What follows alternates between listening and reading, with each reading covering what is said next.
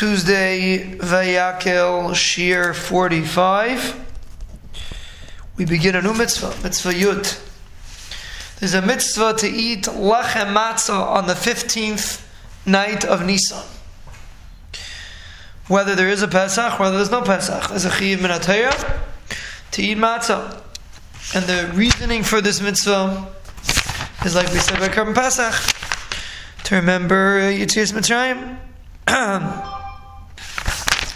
the dinam of the mitzvah, how a person has to guard the matzah, how to knead the matzah, K N E A D E D, K N E A D, are mefurish in Mesachet Psachim, and this mitzvah is noyeg every place, every zman, scharim and a. And Ish is also mechayiv to eat matzah on the whole Pesach.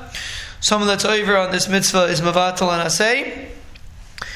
And he, we, we said before that a person that's over in Asay is uh, your kaif and Asa, you force him to fulfill the Asay. And, and, uh, and, and that's one of the only the Sefer used to say that the only mitzvah that we have nowadays to eat something, the only mitzvah deraisa that we have nowadays to eat something is the mitzvah of achilas matzah. A mitzvah deraisa to eat a specific item. When, when the Beis Mikdash was around, there was a mitzvah to eat karbanis, truma, well truma maybe, but people kind of don't eat truma. But the only mitzvah that a person has to eat a certain item is achilas matzah.